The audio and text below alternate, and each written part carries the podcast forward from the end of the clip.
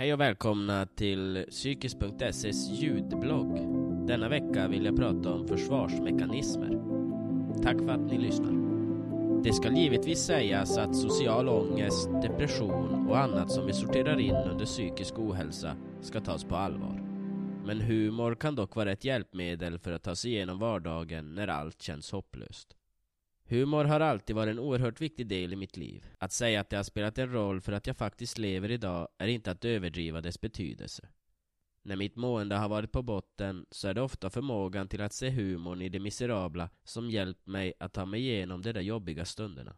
Humor kan vara ett verktyg som hjälper oss framåt. Vi har alla hört att ett gott skratt förlänger livet. Att skratta gör oss gott. Och alla uppskattar vi väl genren komedi när det kommer till filmer och tv-serier. Genom de jobbiga stunderna i mitt liv, de obekväma situationerna jag genomlidit, scenerna som utspelar sig i mitt huvud, så har jag kunnat se det komiska i allvaret. Jag är övertygad om att detta bidragit till att jag faktiskt överlevt. Allt var inte bara mörker och depression, jag kunde skratta och se den humoristiska sidan av det som hållit mig fängslad under så många år. Jag är fullt medveten om det ironiska och tragikomiska i det faktum att jag som lidit av en oerhört svår social ångest söker mig till ett yrke där kontakt med andra människor sker hela tiden. Det hela hade varit så oändligt mindre komplicerat om jag velat jobba med något som krävde mindre kontakt med andra människor. När jag kontaktade vårdcentralen för att höra mig för om man kunde få genomgå en ADHD-utredning för att försöka få någon form av ordning i min tillvaro, så frågade damen jag pratade med om det går bra att vänta i två år. Fast två års väntetid är en jäkla lång tid och jag säkerligen skulle behövt den där utredningen för fem år sedan.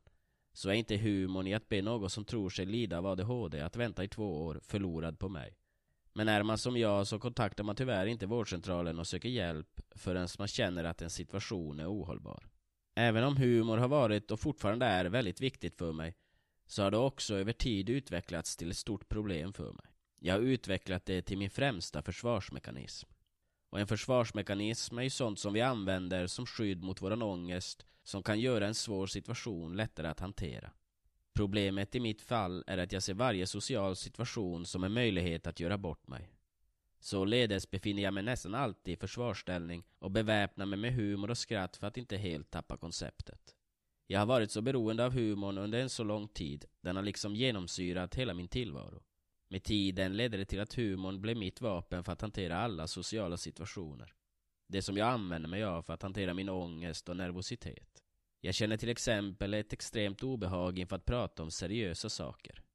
Det behöver inte handla om stora eller svåra frågor, men jag kommer ändå i stort sett alltid försöka skämta mig igenom det.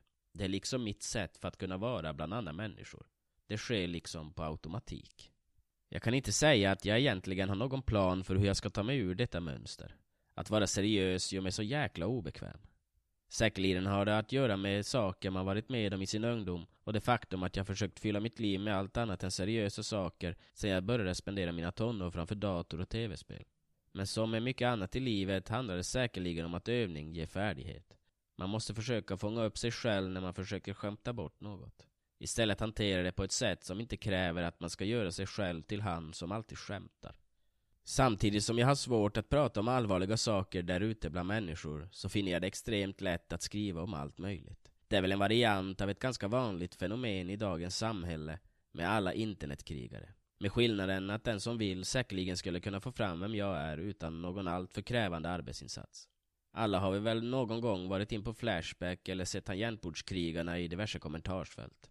Och jag måste säga att det svider inte bara lite att koppla ihop mig själv med dessa människor.